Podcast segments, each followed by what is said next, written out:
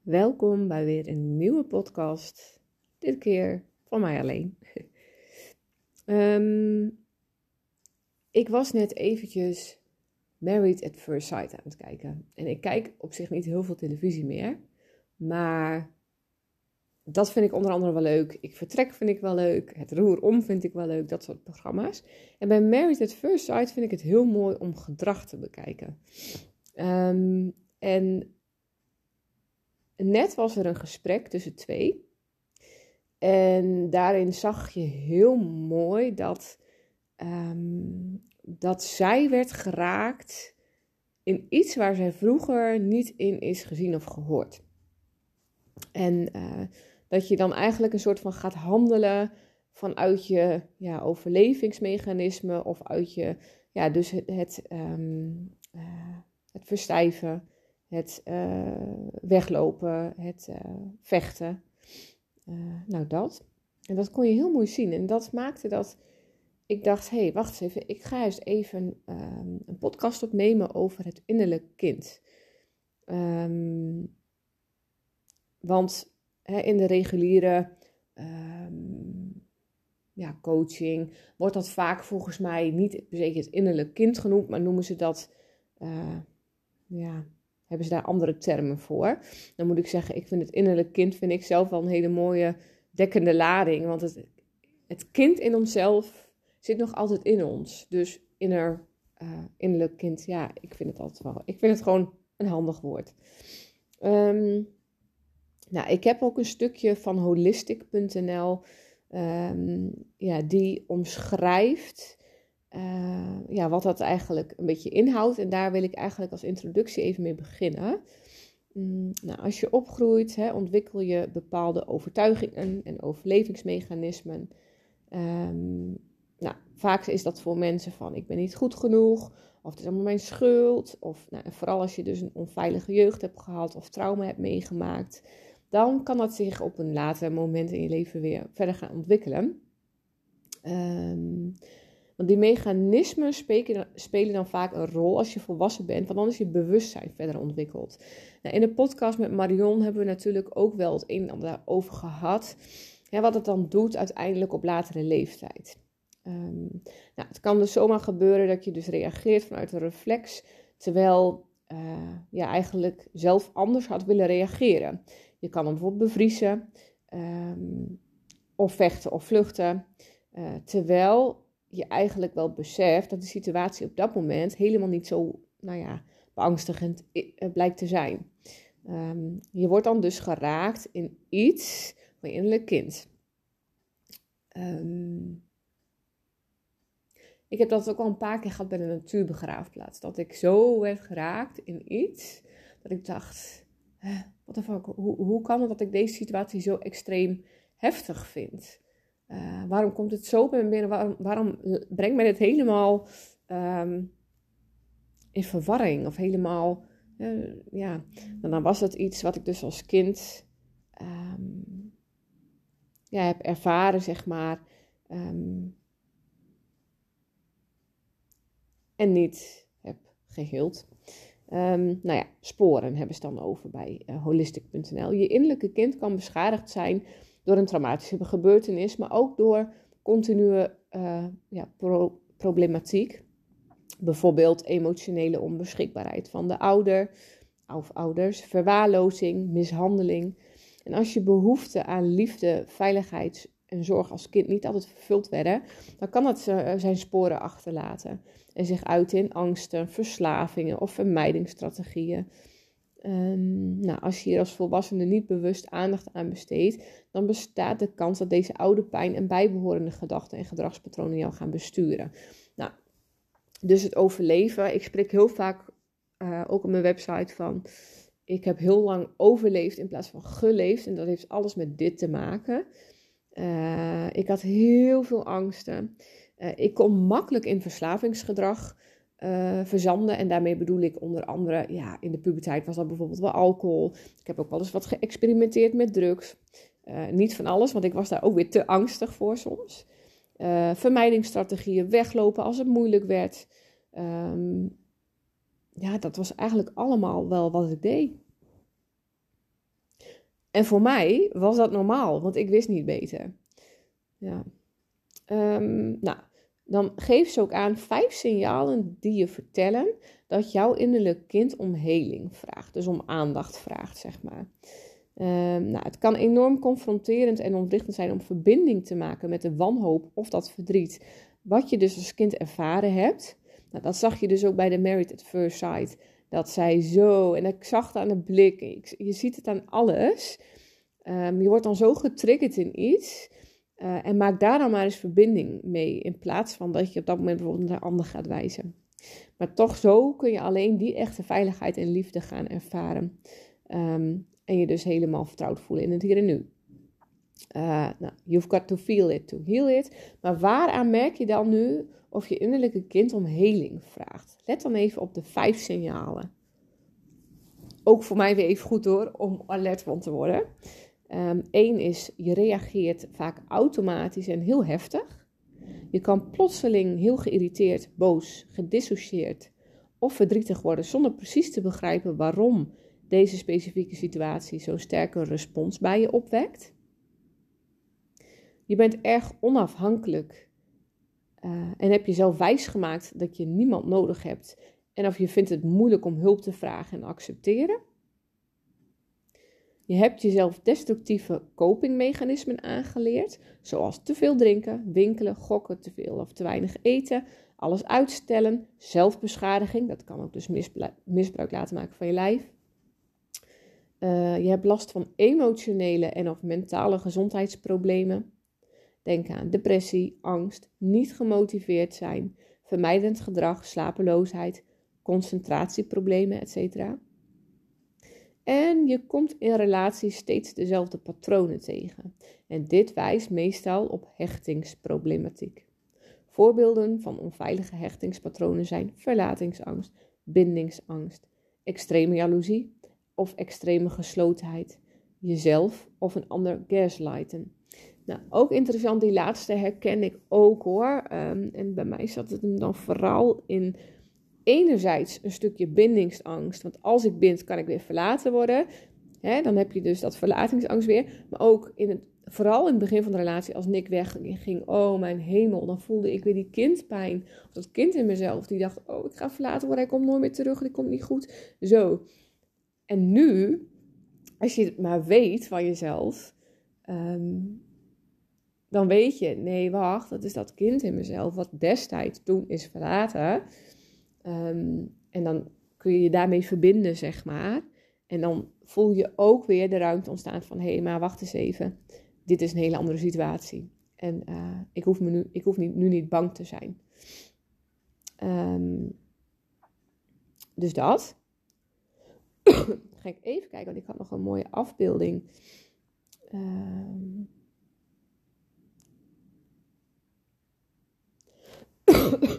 je hebt eigenlijk de wonde van het innerlijk kind bestaat eigenlijk uit vier verschillende wonden. En die wil ik nog eventjes ook doornemen. Uh, dat is onder andere dus de wond van verlating. Um, daaronder valt dan je ge buitengesloten voelen, verlatingsangst. Uh, je het vreselijk vindt om alleen te zijn, je afhankelijk opstellen. Uh, de ander dreigt te verlaten. en je trekt normaal gesproken emotioneel onbeschikbare mensen aan. Interessant. Het is heel interessant. Bij mij valt ook even een puzzelstukje op dit moment. Uh, de wond van schuld. Je voelt je schuldig of slecht. Je houdt er niet van om te vragen om iets. Je gebruikt schuldgevoelens om te manipuleren. Bang om grenzen te stellen. En je trekt normaal gesproken mensen aan uh, waardoor je je schuldig voelt. Oh ja. ja. Uh, wond van vertrouwen. Bang om gekwetst te worden. Vertrouwt zichzelf niet. Je vertrouwt jezelf dus niet. Uh, je vindt altijd iets om de ander niet te vertrouwen. Ja, heb ik ook een tijdje gehad inderdaad. In het begin heel erg. Je voelt je onzeker. En hebt bevestiging van anderen nodig. Je voelt je niet veilig. Dat was bij mij ook wel echt zo. Uh, je trekt uh, normaal gesproken mensen aan waardoor je je niet veilig voelt.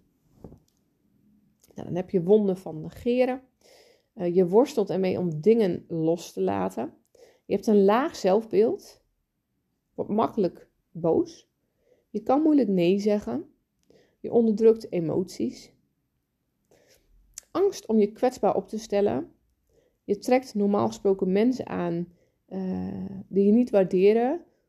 Of waardoor je niet gezien wordt. Niet gezien voelt. Hoor. Ja. Interessant. Ik herken veel hoor. Uh, uit het verleden. Ja. Nou, dan heb je nog uiteindelijk tips. Um, nou, even een tip van mezelf. Ik heb um, uh, bij de Sisterhood, dus bij de, de meidengroep, zeg maar, waar we met acht vrouwen in zitten, wat echt voelt als een veilige groep, zelfde interesses, um, ja, zelfde dingen meegemaakt. Um, daarin eh, hebben we uiteindelijk een innerlijk kind uh, sessie gedaan. Um, ik, had, uh, ik ben zelf heel erg graag bezig met creativiteit, uh, verven en dat soort dingen. Dus ik had allemaal hartjes gekocht, canvas hartjes. Gevraagd of iedereen een foto van zichzelf als kind mee wilde nemen. En um, die foto um, ja, dan gebruiken op het canvas en daaromheen hè, creatief aan de slag om je innerlijk kind ook zeg maar uh, aandacht te geven. En um, dat vond ik zelf een hele mooie, dus lekker creatief ermee bezig gaan. Wat ik ook uh, mooi vind, is een visualisatie of meditatie, waarbij je contact gaat maken met je kind. Um, ja, dat kan ik natuurlijk nu niet doen, maar dat doe ik zelf. Uh, doe ik dat wel eens, zet ik dat op. En dan, uh, nou ja, dan geef je innerlijk kind als het ware aandacht. Hè? Dus die onge ja, die, die pijn die je soms kan ervaren. Is goed om af en toe even bij je innerlijke kind te zijn. Um, nou, hier zie ik bij holistic.nl verbind je met je rechter hersenhelft. Nou, dat is eigenlijk ook dit creatieve brein. En daar zeggen ze, je mag dan nu wel volwassen zijn, maar je innerlijk kind reageert vaak niet goed op ingewikkelde rationele taal. Kinderen communiceren meer via hun emoties, zintuigen en hun lichaam. Uh, probeer dus uit die linker hersenhelft te komen die wordt geassocieerd met uh, kritisch denken, logica en woorden. En naar de emotionele expressie, intuïtie en creativiteit van de rechter te bewegen. Dat is natuurlijk ook hè, wandelcoachen buiten. Dan gaan je linker en rechter hersenhelft ook overlappen. Waardoor je dus al meer in dat uh, ja, kinderbrein zeg maar, terechtkomt.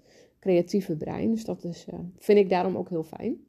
Uh, nou ja, ademhalingsoefeningen zijn een goede eerste stap. Maar ook regelmatig verbinding maken met je zintuigen.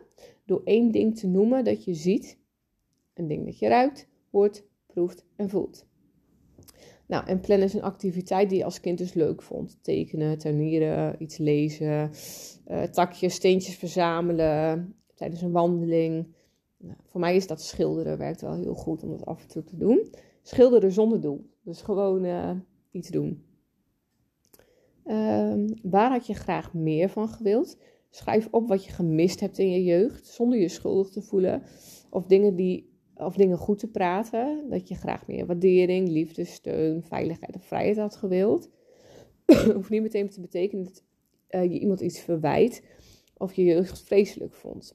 Als dat wel zo is, is dat ook oké. Maar probeer dan alle intense emoties die deze oefening met zich mee kan brengen, door je heen te laten stromen.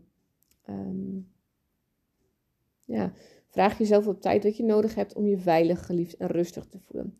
Nou, um, voor mij bijvoorbeeld tijdens um, op 12 januari hadden we uh, van Sing Who You Are de laatste bijeenkomst waarbij we een stukje solo mochten zingen. Daarbij was het voor mij heel erg belangrijk dat ik me eerst goed ging verbinden met mezelf. uh, en mezelf, zeg maar, ook letterlijk tegen mezelf zei in mezelf: het is veilig, het is oké, je mag genieten. Dan spreek ik mezelf letterlijk even toe. Um, ja, daarbij spreek je ook je innerlijk kind eigenlijk toe. Om je dus veilig te voelen. Uh, nou, geef jezelf wat je gemist hebt. Um, nou, je mag dus je grenzen aangeven. Hè, en je hoeft niet bang te zijn om, om ja, wat de ander daarvan vindt. Ik merk het trouwens nog steeds wel eens hoor in het dagelijks leven dat ik het moeilijk vind om mijn grenzen aan te geven. Want wat vindt de ander daarvan? En dat zit er zo in van ehm, als, je, als er vroeger ehm, heel veel je grenzen over is gegaan. Dus jij zei iets, jij wou iets, maar er werd nooit aan je verlangen bijvoorbeeld uh, voldaan. Dan ga je continu in please gedrag. Nou, het is heel mooi om te ervaren eigenlijk in onze relatie thuis bijvoorbeeld dat wij allebei heel erg, ehm, ja, je trekt elkaar natuurlijk daarom ook aan, maar um, heel erg please gedrag hebben, allebei. Wel op een andere manier, maar wel heel erg please gedrag. Dus de ander het naar de zin willen maken. Want stel je voor dat je nee zegt, wat zal de ander daarvan vinden? En niet alleen dat, maar je voelt soms ook wat de ander daarvan vindt. Omdat je dus heel erg gevoelig bent. Nou, dat zijn wij allebei wel. Ehm, dus ja, dat is soms lastig. Maar alleen door grenzen aan te geven, um, ja, word je ook krachtiger. En zul je zien dat um, het jezelf alleen maar helpt. Uh, nou ja, lief voor jezelf zijn, jezelf verwennen, successen vieren, trots zijn op jezelf. Uh, vooral mensen verzamelen in je leven die jou dezelfde dingen kunnen geven. Um, probeer in de eerste plaats altijd voor jezelf klaar te staan. Ja, en dat is niet egoïstisch, maar dat is zelfliefde. Nou, werk aan je eigen relaties met kinderen. Nou, als je kinderen in je leven hebt, onderzoek dan eens wat ze in jou oproepen. Word je soms jaloers of word je soms verdrietig? Uh, dat heb ik niet. Ik heb niet jaloers. Ik heb wel met Dani soms een strijd en dat is wel heel interessant. Want dan merk ik, als ik met hem strijd heb, dan ben ik dus minder verbonden met mezelf. Ja. Dus dan weet ik eigenlijk wel van, oh ja, uh, je mag weer iets meer verbinden met jezelf en uh, met de pijn van jezelf, zeg maar. Um, even kijken wat verder. Hoewel het soms moeilijk kan zijn, is het helend voor je eigen innerlijk kind om een band op te bouwen met een kind in je leven. Of het nu je eigen kind is of dat van een vriend of vriendin, koester het. Probeer het iets te leren. Geef het iets van wat jij vroeger misschien hebt gemist. Ja. Heel mooi. ja. Nou, het is wel grappig, want um, ja. Het is wel grappig, want afgelopen vrijdag heb ik voor de Academie voor Holistisch Coaching een uh, ja, interview gehad. Dus daarbij werd ik um, op video vastgelegd. En dat filmpje staat inmiddels op, uh, ja, op hun website en op social media. En um, het grappige wat er gebeurde op het moment dat ik die vraag kreeg, was: Oh nee, oh nee, oh nee, angst, angst. Nee, dat ga ik niet doen. Dat durf ik echt niet. Nee hoor. Eh, dat was dan eigenlijk hè, het overlevingsmechanisme. Ik wou er heel graag bij weg, uh, maar ik verstijfde ook. Um, ik dacht echt, oh nee toch.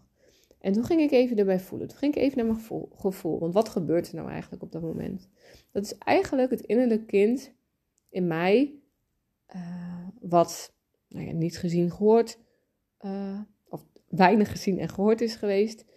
Um, wat bijna vanuit dat stuk weer wilde gaan handelen, vanuit het kinderstuk. Maar wat mag leren om vanuit het volwassen stuk te mogen handelen. Dus ik ben gaan inchecken bij mijn gevoel. En toen werd ik rustiger. En toen kon ik dus met mijn volwassen stuk een beslissing maken. En toen dacht ik, hé, hey, maar dit is eigenlijk wel heel mooi.